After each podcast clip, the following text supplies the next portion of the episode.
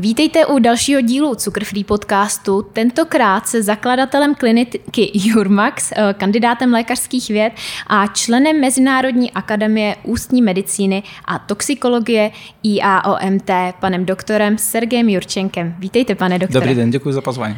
Eh, děkujeme, že jste dorazil. Eh, rovnou se pustíme k tomu IAOMT, co to vlastně je za zkratku a jak vás napadlo vlastně si tuhle certifikaci udělat. Та скратка знамена Міжнародні академія оральної медицини а токсикології, а то є Американська академія, яка вивинула протокол про безпечне устранення амалгаму, nebo už, už roky usiluje o zákazu toho amalgamu v Americe. A já jsem přišel na to náhodou. Já jsem, když uh, studoval tady uh, v Česku, nebo připravoval se ke zkoušce, tak jsem musel něco studovat i o amalgamu, který uh, v Rusku není, prostě nepoužívá se. a náhodou jsem uviděl video od IOMT o tom, jak se odparuje tartuť z povrchu amalgamu. Na začátku jsem mě tomu moc nechtělo věřit, protože je to prostě YouTube video nějaké. A musel jsem, jsem ještě udělat vlastní pokus. Koupit speciální lampu, posvítit na to a natočit. Takže po těch pokusech jsem už rozhodl nějak začít používat, nějak, nějak prostě ochraňovat ty pacienty před účinky rtuti během odstranění chránit hlavně pacienty a sebe. Uh-huh. A co jste teda při tom pokusu zjistil? No, že rtuť odparuje z povrchu amalgamu. Je to jak docela dobře vidět. My to video máme i na našem Instagramu, i na Facebooku. Všechno je prostě zdokumentováno. Uh-huh. A jak tedy bylo potom náročné tu certifikaci získat? To není jako moc náročné. To je speciální program, to je online program, že lékař musí proslechnout několik hodin vzdělávací prostě lekcí a následně udělat test. Uh-huh, uh-huh.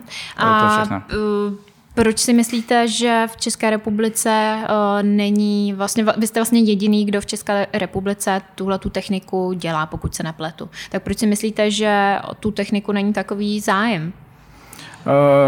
Zájem lékařů, myslíte? No, zájem lékařů. No, já myslím, že je určitý prostě nedostatek znalosti nebo takové dogmatické myšlení o těch lékařů, které nechtějí věřit, že je to nějak škodlivé. Mm-hmm. Protože uh, na škole se učí, nebo učilo předtím, že amalgám nic nevylučuje, ne, protože ten tartut je pevně vázaná v tom amalgámu. A v podstatě ve výsledku to, to tak není. Rtuť lehce se odparuje během žvykání, během čištění, a během odstranění dochází k tým největším dávkám. Takže já nevím, odkud ten skeptický přístup k, tomu, k té problematice. Já myslím, že máme chránit své pacienty, to je to, je, to, je to hlavně. A když víme podle vědeckých studií, že expozice rtuti tam je, tak jediný postup, který můžeme navrhnout, je nějaké klinické opatření, které budou chránit pacienty. Uh-huh. A co se týče pacientů, setkáváte se s velkým zájmem o tuto techniku, nebo je těžké vlastně těm pacientům vysvětlit, proč je potřeba absolvovat eh, vlastně to všechno, co vy při tom odstranění amalgámu děláte? To není těžké. My v podstatě každý den máme pacienty na odstranění amalgámu. Já jsem ani nemyslel, že tohle takhle, takhle se to vyvíne ve výsledku, protože jsem původně byl jako zaměřený na protetiku a pracoval jsem jenom na těch korunkách, můstkách, protézkách a tak dále. Ale teď jsem už jako změnil kvalifikace jako pracuji jenom v tomhle tom. Uh-huh, A v čem tedy ta technika, ta se jmenuje SMART, pokud to správně říkám, je to ano. tedy zkratka uh, protokolu, tak v čem spočívá a jak se liší od toho klasického přístupu?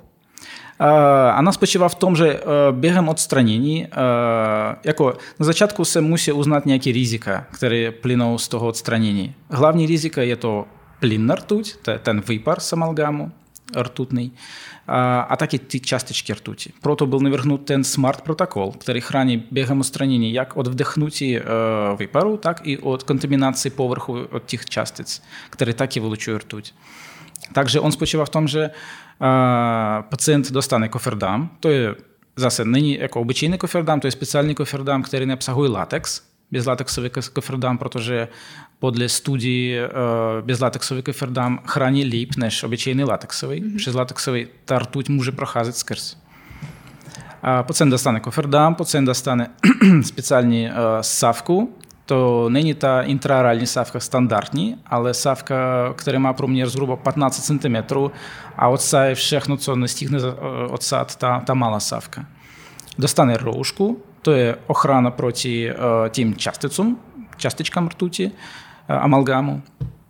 A personál taky má ochranu určitou, to je maska s filtrami proti rtuti.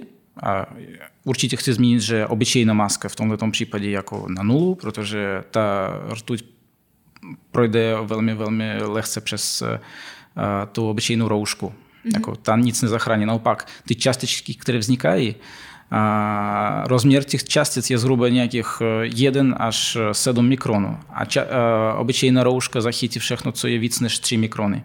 Mm-hmm. Takže uh, ty částičky se uchytí na obyčejné roušce a z toho vzniká jako sekundární zdroj zátěže pro lékaře. Takže když on nevymění tu masku rovnou, tak on pak ještě celý den dýchá uh, těmi výpary. Mm-hmm.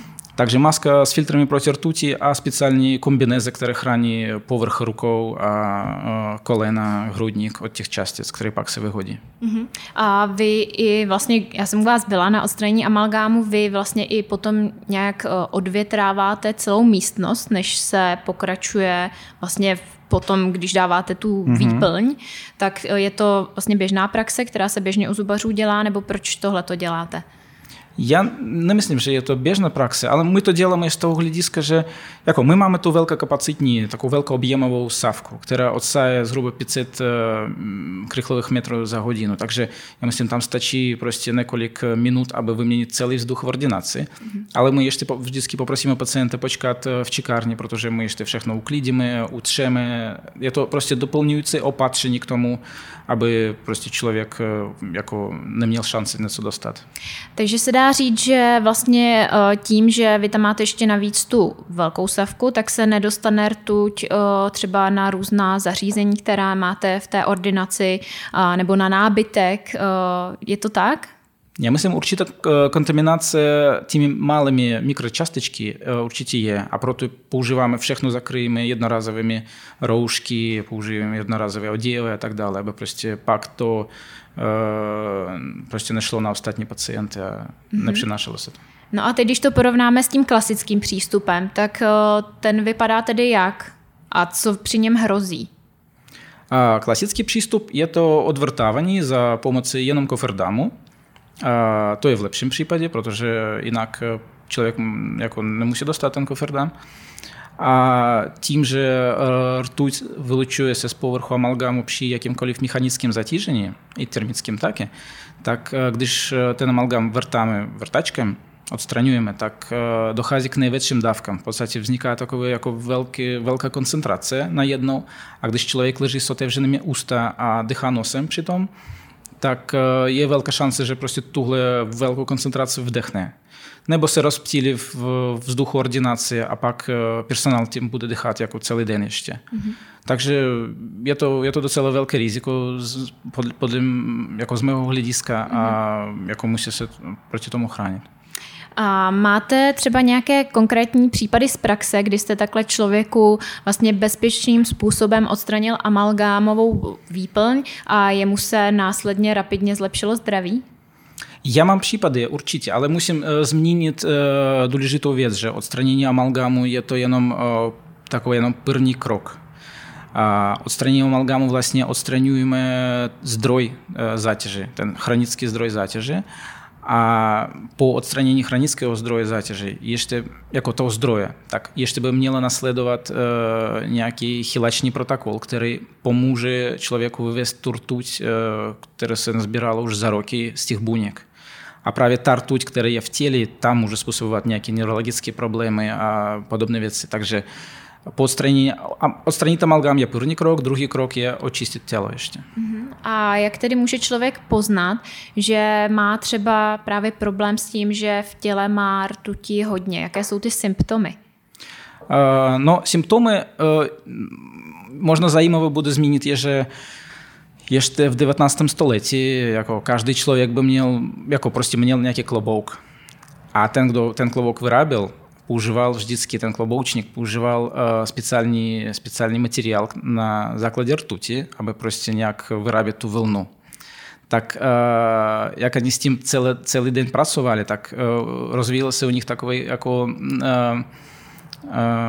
příznaky chronické otravy rtuti a tomu pak následně se začalo říkat nemoc šíleného kloboučníka, protože oni projevovali takové příznaky jako podrážděnost, hněv, změny nálady, tremor, to je takový třas rukou, nějaký prostě regresivní chování. A tomu se stalo říkat prostě nemoc šílených, eh, protože jako celkem dohromady to všechno působilo jako šílenství nějaké. Mm-hmm. Tak eh, to je asi odpověď na tu otázku, že jako to může být jako těmi příznaky chronické otravy rtuti. Mm-hmm. A to, když máme tedy v těle hodně rtuti, tak se to vždy uh, může projevit jako nějaké neu, neurodegenerativní onemocnění, anebo můžeme mít i jiné problémy, které se netýkají zrovna uh, našeho mozku. Jako rtuť má docela široký dopad na zdraví. Jako není, já myslím, nějaký systém v organismu, který by nebyl ohrožen rtutí. Je to hlavně nervová soustava, vylečovací cesty, ledviny, kardiovaskulární systém, problém s srdcem. Jako to je takový hlavní cílový orgány. Mm-hmm. Eh, když vy tedy potom odstraníte tu amalgámovou výplň, uh-huh. tak co potom místo ní dáte? Eh, jaké tedy druhy výplně eh, se nyní dávají a jsme skutečně přesvědčeni o tom, že za pár let nebudeme muset taky odvrtávat, protože zjistíme, že jsou taky toxické. My tam dáváme klasický výplň. Jako teď je to takový state of art, je to bílá výplň. My hodně používáme materiál, který neobsahuje bisfenol, co je teď jako takovým, dá se říct, problémem, nebo začíná se to už nějak diskutovat o tom, že když vyměním amalgám, tak dostaneme něco s bisfenolem. Už jako nemusíte, protože jsou vyplně bez bisfenolu. Takže používá se buď keramická výplň, nebo ten materiál bez, bez fenolu, ten mm-hmm, kompozit. Mm-hmm. A to si člověk může vybrat, uh, nebo děláte jenom? Uh, na všechno jsou určité indikace, mm-hmm. jako musí se na to podívat na začátku a skonzultovat to. A v jakém případě je tedy vhodné k vám na tu výměnu nebo no, na tu výměnu té výplně dorazit? Protože eh, má smysl k vám chodit, když je člověk opravdu se cítí jako hodně nedobře, a ne, nebo to je právě ten čas, kdy k vám má dorazit. Protože třeba já, já jsem měla poslední tři roky různé zdravotní problémy, různé autoimunitní problémy a vlastně k vám na, tu, na to odstranění těch amalgámů jsem dorazila až ve chvíli, kdy jsem si spoustu věcí vyřešila a cítila jsem se dobře. Ale vy jste zmiňoval to, že by to měl být ten první krok, tak mm-hmm. je to skutečně tak, že by si člověk opravdu jako první, když se necítí dobře, tak by měl začít řešit ty amalgámy, anebo by mohly být až taková třešnička na dortu, jako to bylo u mě. Z mého hlediska, když člověk řeší zdraví, tak ten amalgám je ten, uh, dá se říct, hlavní krok, nebo dokonce, nebo možná takový jako obrovský kus toho puzzlu ve zdraví. Že když člověk řeší zdraví, tak a přitom v ústech má zdroj zatížení rtuti, jako, v, jako takový to silný neurotoxin, jako musí na začátku se odstranit tohleto z mého hlediska. Uh-huh. A když to tak poslouchám, tak není lepší si v ústech ten amalgám nechat, než jít na nešetrné odstranění? Já přesně nevím. Říká se to, jo, že radši nechat jak je, než odstraňovat nebezpečným způsobem, protože riziko dostat obrovskou dávku během odstranění jako je větší než riziko nechat to ústech. Mm-hmm. To je. Uh, já když jsem se vlastně ptala na otázky lidí na Instagramu, uh, tak mi došlo pár dotazů, uh, vlastně takové ar- protiargumenty této techniky od zubařů a to to, že rtuť je jedovatá pouze v plynné formě, amalgám v puse má pevné skupenství a proto by neměl být problémem. Tak proč tedy přetrvává toto přesvědčení u zubních lékařů a je to skutečně tak? No to není tak. A my známe už zhruba 100 let. První vědecké práce byly už před 100 lety, že amalgam se vylučuje z povrchu, rtuť se vylučuje z povrchu amalgamu. Ale teď jenom v poslední době máme, máme nějaké um, metody, které my můžeme potvrdit. Už dokonce i my máme v ordinaci speciální měřící přístroj, který měří koncentraci rtuti ve vzduchu. Uh, takže teď je to lehce prokazatelné.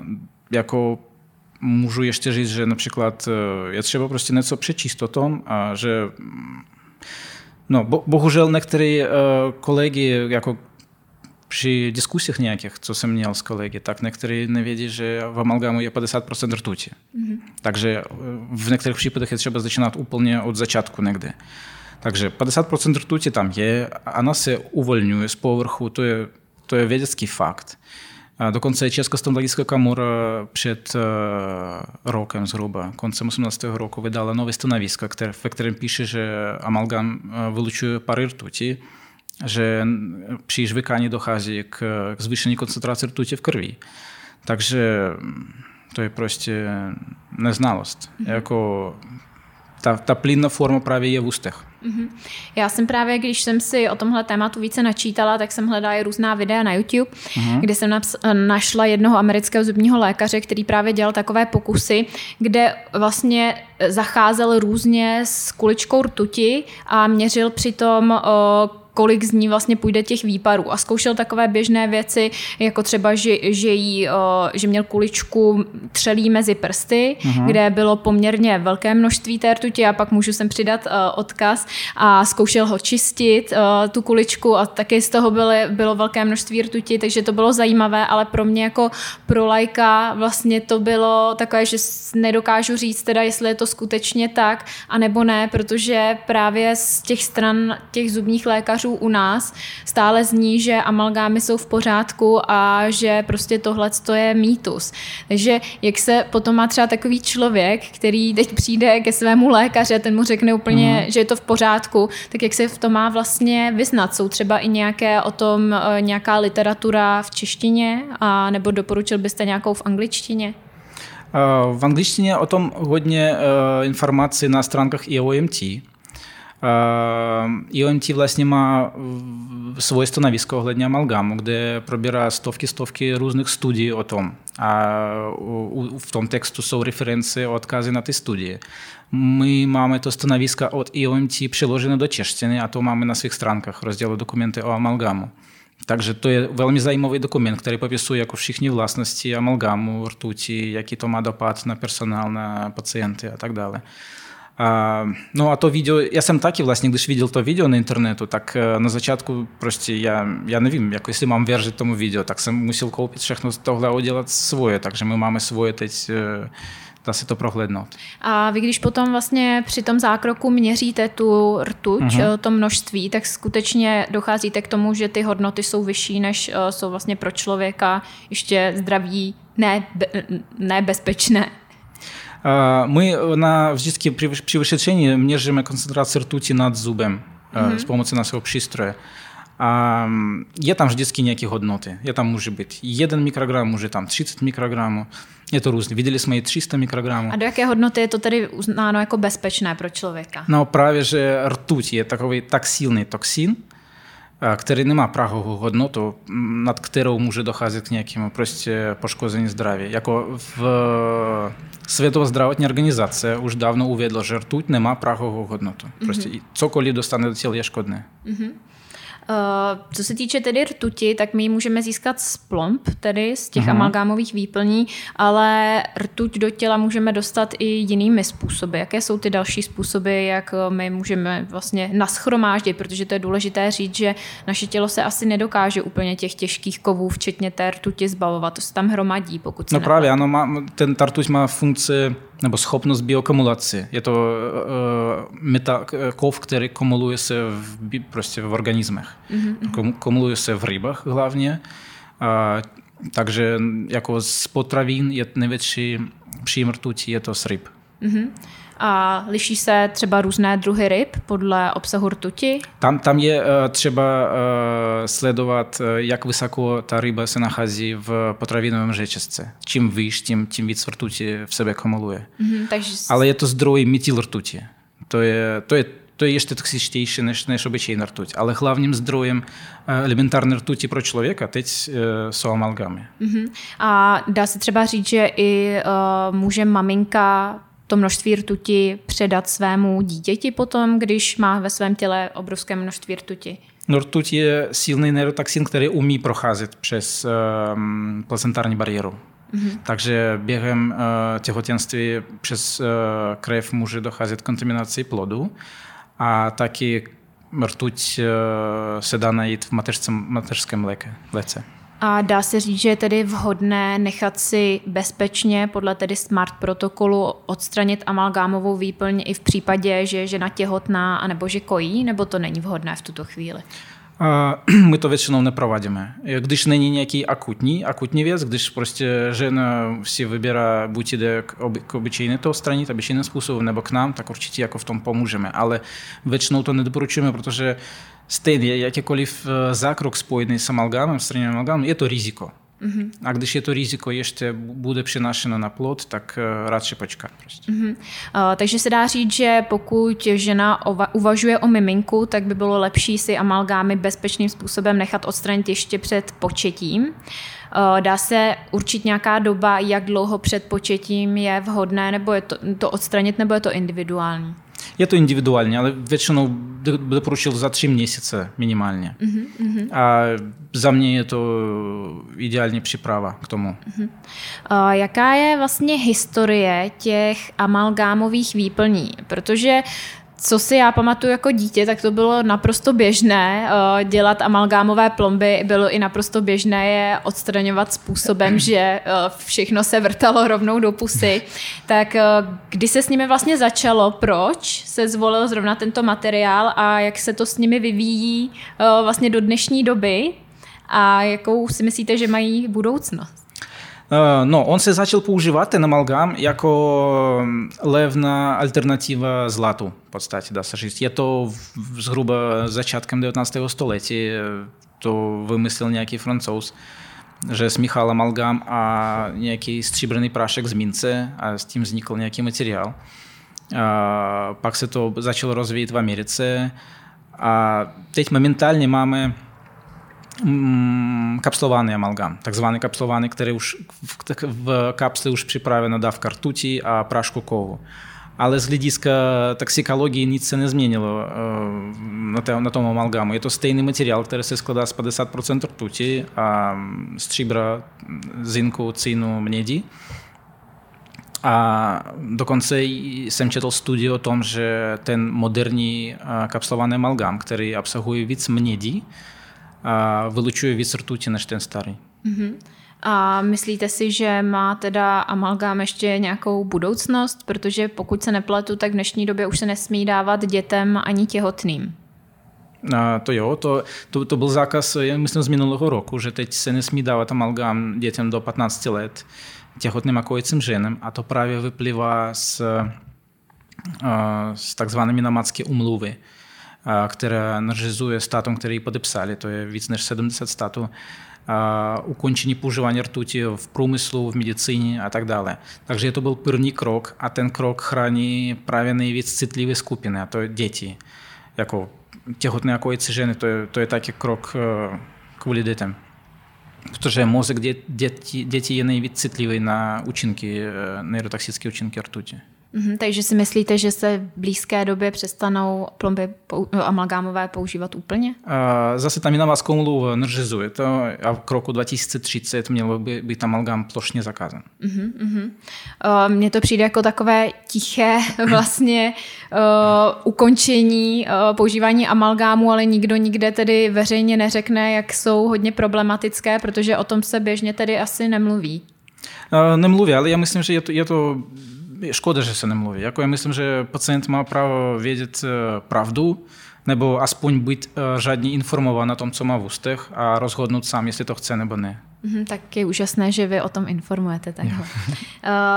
Když jsem zase dávala otázky na Instagram, tak jsem dostala odpovědi od eh, zubařů nebo zubních hygieniků, že vlastně se amalgámu vůbec nebojí, že je to naprosto v pořádku. Eh, já jsem na to reagovala tím, že eh, zda si běžně zubní lékaři nechávají dělat testy těžkých kovů, protože samozřejmě to není tak, že my rok odvrtáváme plomby a potom budeme nemocní, ale pokud to správně chápou, tak je to problém, který je, se akumuluje a potom třeba ve stáří se to může projevit uh-huh. nějakým neurodegenerativním onemocněním.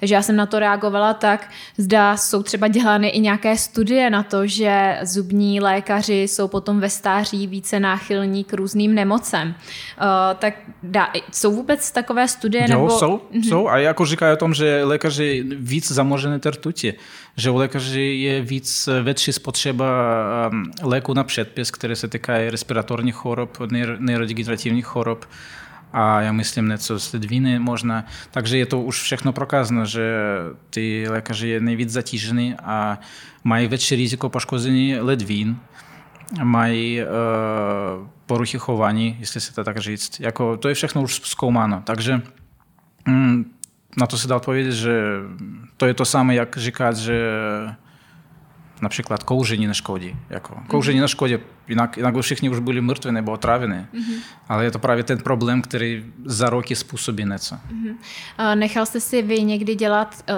testy na těžké kovy a je to třeba běžná praxe, že by si zubní lékaři dělali testy na těžké kovy, aby věděli, zda jim skutečně ty látky, které se v tom zubařství používají, jim neškodí? Uh, uh, neexistuje důvěrohodný test na rtuť, protože cokoliv tam uh, jako krev, moč nebo vlasy, tak to nám ukáže, kolik uh, tělo umí odvést v tuto chvíli. Ale tím, že rtuť má schopnost bioakumulace, ona se usadí jenom v buňkách. A pak my nenajdeme ji ani v krvi, ani v moči. Existují ještě provokační testy, když člověku se dá speciální kapsle s chylátorem, ten prostě vytáhne tu rtuť z buněk a pak my můžeme najít v krevním řečiště. Ale ten test jako může být nebezpečný z mého hlediska, protože prostě ta rtuť zase začíná kolovat v těle a může to způsobit nějaké problémy. Mm-hmm, takže jste si testy nikdy nedělal? Já jsem dělal jednou test, to byl uh, Mercury Try test od Quicksilveru. Ten mi přijde jako z těch testů jako nejvíc takový podrobný, tam je i moč, i krev, i vlasy. A podle podílu z různých zdrojů dá se zjistit, jak umí odvést tělo metylrtuť nebo elementární rtuť a jakou má člověk zátěž právě z potravin a jakou má zátěž z amalgamu. Uh-huh. A to je něco, co si může běžně člověk v České republice udělat? Já myslím, že v Německu to, to je. Uh-huh. A v, v Česku teď to není. Uh-huh. Uh, co se týče tedy této techniky smart protokolu, jo, u nás jste tedy jediný, který toto uh, provádí. Je ale v zahraničí tahle technika běžná? Je běžné uh, potkat zubaře, kteří toto praktikují? No, ve světě je zhruba, já myslím, 600 eh, lékařů, kteří pracují, nebo kteří jsou certifikovaní podle SMART. Mm-hmm. Ale uh, těch zubařů bude víc, kteří pracují bezpečně s amalgamem. Jako určitě z hledisko celkového ten poměr 600 eh, lékařů je malý, ale to, to podle mě nic neznamená. A co se tedy týče toho té práce toho člověka poté, protože tím odstraněním amalgámu to teprve všechno jenom začíná. Ne u, u většiny lidí, ale u spousty z nich, Aha. kteří mhm. už mají nějaké chronické problémy, tak to zřejmě jenom začíná. A já už jsem asi tři roky v nějaké skupině na Facebooku, která se právě uh, zabývá tím detoxem uh, od rtuti. Je to, myslím, protokol podle Andyho Cutlera. A já když jsem tam sledovala vlastně ty příběhy, tak to bylo až děsivé, protože spousta lidí tam popisovala, že mají třeba sebevražedné vražedné sklony a že opravdu jsou na tom velice špatně psychicky, tak co vy doporučujete, jaký postup, jakou tu chelaci, ten detox by měl tedy běžně člověk potom dělat a nabízíte případně nějakou konzultaci i když člověk má nějaké větší problémy a potřebuje individuální přístup, nebo je někdo takový, kdo to u nás dělá, nevíte? A u nás e, se dá, jako já mohl bych poslat svého pacienta někam e, k člověku, který jako vyzná внут, внут, внутрішній терапії. Сам bohužel jako něco znám o tom, ale netroufnu si jako něco doporučit, jak by člověk měl postupovat po odstranění, aby zbavit se těžkých kovů z těla, protože to je, to je velká oblast. Jsou tam různé přístupy k tomu od různých škol, tak dá se říct. tak je třeba v tom, já myslím, každý člověk by v tom měl jako vyznat sám a nehodit tu zodpovědnost na někoho. Mm-hmm.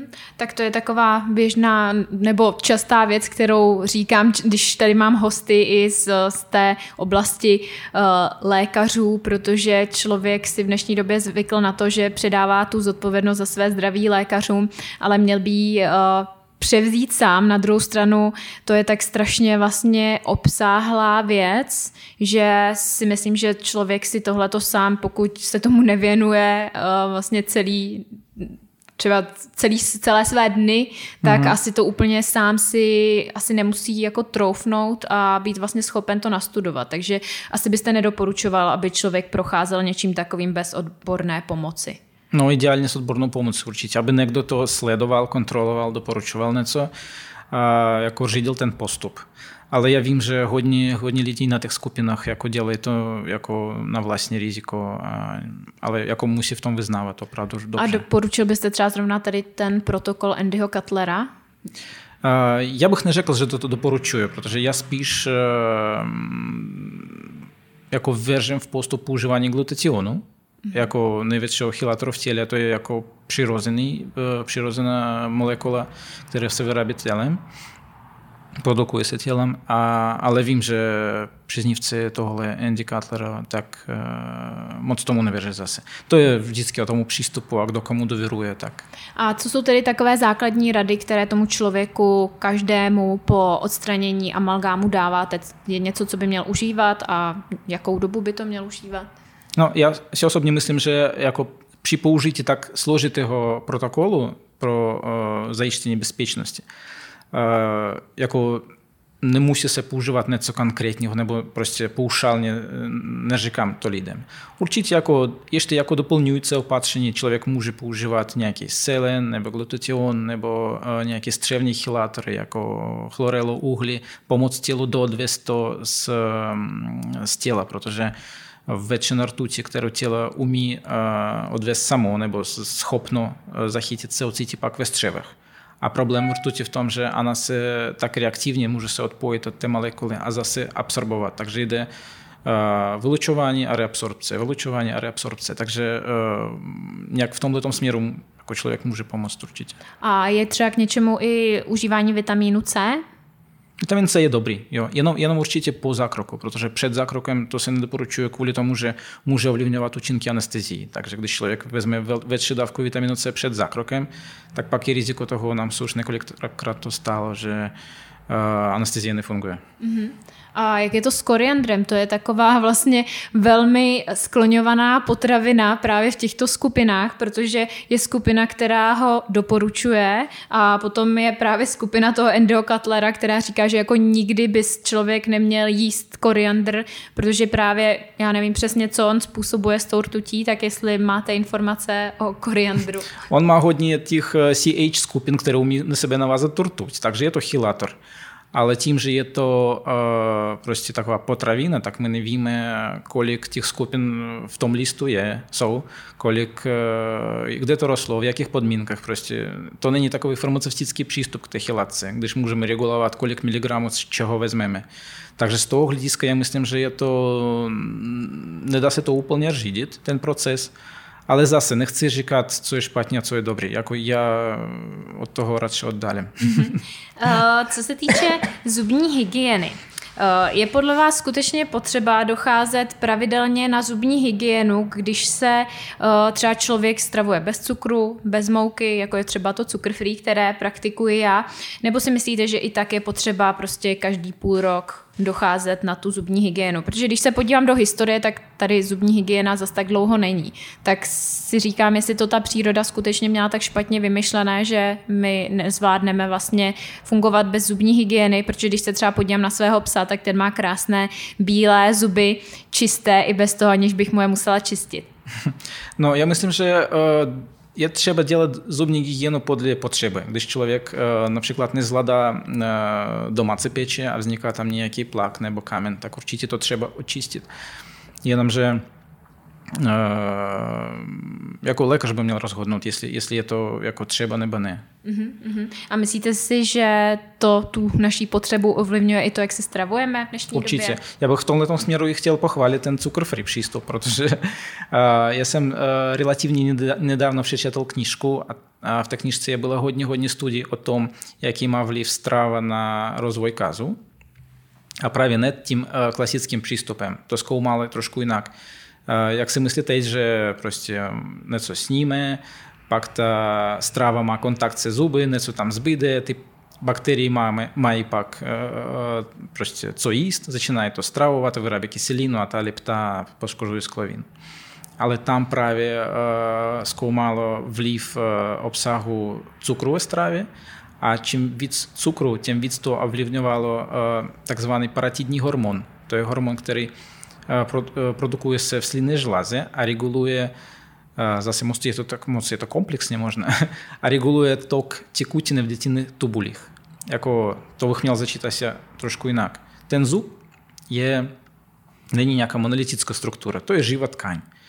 A v tom dentinu uvnitř zubu to je tkaň, která se skládá z milionu, milionu drobných kanálků. To je prostě kanálek zhruba 2-3 mikrony v, v proměru.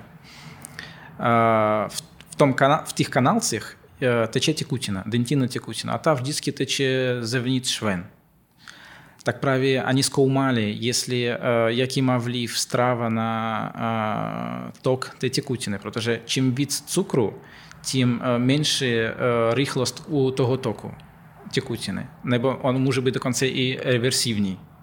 Также в тому випадку, чим від цукру було, тим tím větší to vliv mělo na tok té tekutiny, tím pádem ten zub neměl možnost přirozeně se obránit od toho agresivního prostředí zvenku z úst. Takže ty bakterie, které máme na povrchu, ani v podstatě nemůžou vniknout do zubu kvůli tomu, že po šaci тут prostě vytlačované té tekutinou. Mm-hmm. A jakmile máme větší objem cukru, tak ty bakterie pak možnost mají vniknout do zubu. Takže to je, to je právě vysvětluje, proč důležité zároveň s dentální hygienou nebo s péče o zuby, s čistotou zuby, jak důležité strava. To je, já myslím, je, je půlka úspěchu. Mm-hmm. Já teda musím říct, že většinu, nebo vlastně všechny amalgámy, které jste mi odstraňoval, tak ty vznikly ještě v éře před cukr free, protože já, i když jsem se dříve stravovala, myslela jsem si, že zdravě, tak jsem přijímala obrovské množství cukru z různých rádoby zdravých potravin, mm-hmm. které byly plné cukru a opravdu, když jsem chodila k zubaři, tak se skoro po každé vrtalo. A od té doby, co jsem ten cukr vyřadila, tak jsem vlastně neměla od té doby jediný problém se zuby a i cítím, když si třeba dám sladší ovoce občas, tak opravdu, že ten pocit v té puse je úplně jiný a připomíná mi to právě to staré období, mm-hmm. kdy jsem takovýhle pocit v puse měla vlastně velmi často, protože jsem se stravovala, vlastně ta strava moje mm-hmm. byla založená na sacharidech a na cukrech. Takže já to ze své zkušenosti můžu potvrdit, jo. že zdraví zubu se určitě na cukr free zlepšilo. No to je, to je důležité právě uh, podporovat zdraví zubu jak zevnitř tou stravou, tak i zvenku tou hygienou, protože tady prostě očistíme zub a zmenšíme možnost toho, aby ty bakterie měly možnost poškodit ten, ten povrch nebo vniknout dovnitř. Mm-hmm. Takže i zvnitř a zvenku. A jaká je tedy podle vás ideální péče o zuby? Jak třeba vypadá ta vaše péče? Co, když se podíváme na takový běžný den, tak co by ten člověk během toho dne měl ideálně dělat od rána do večera? Čistit.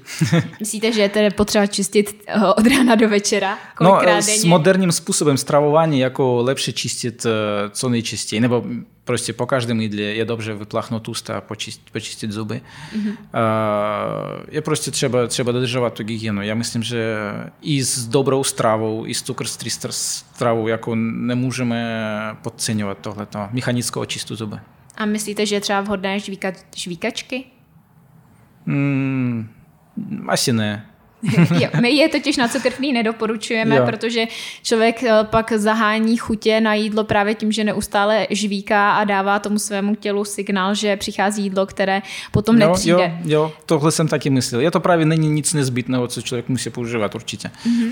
A ještě tedy na závěr je ještě něco, co byste chtěl lidem říct, kde vás případně najdou, zda přijímáte další klienty do své péče? Určitě přijímáme. Můžou nás najít na našich stránkách, je to jurmax.cz nebo na našem Instagramu Jurmax Klinik. A chtěl bych ještě zmínit tady, že momentálně hledáme kolegu do našeho týmu, kolegu nebo kolegyně, kteří mají celostní přístup, který chtějí učit nějakým novým věcem a který prostě chtějí starat nejenom o zdraví zubu, ale o celkové zdraví našich pacientů, tak kdyby nás někdo poslouchal nebo víte o někom, tak uh, kontaktujte nás, budeme rádi jakékoliv spolupráce. Tak to já budu taky moc ráda, protože určitě je potřeba, aby uh, těch celostních přístupů uh, bylo u nás čím dál tím více, protože věřím, že nemůžete zvládnout všechny, všechny pacienty. A já vám moc děkuji za to, za tu práci, kterou děláte, za to, že jste dorazil a popovídal nám tady o amalgámových plombách a o jejich rizicích. Tak moc díky. Taky děkuji.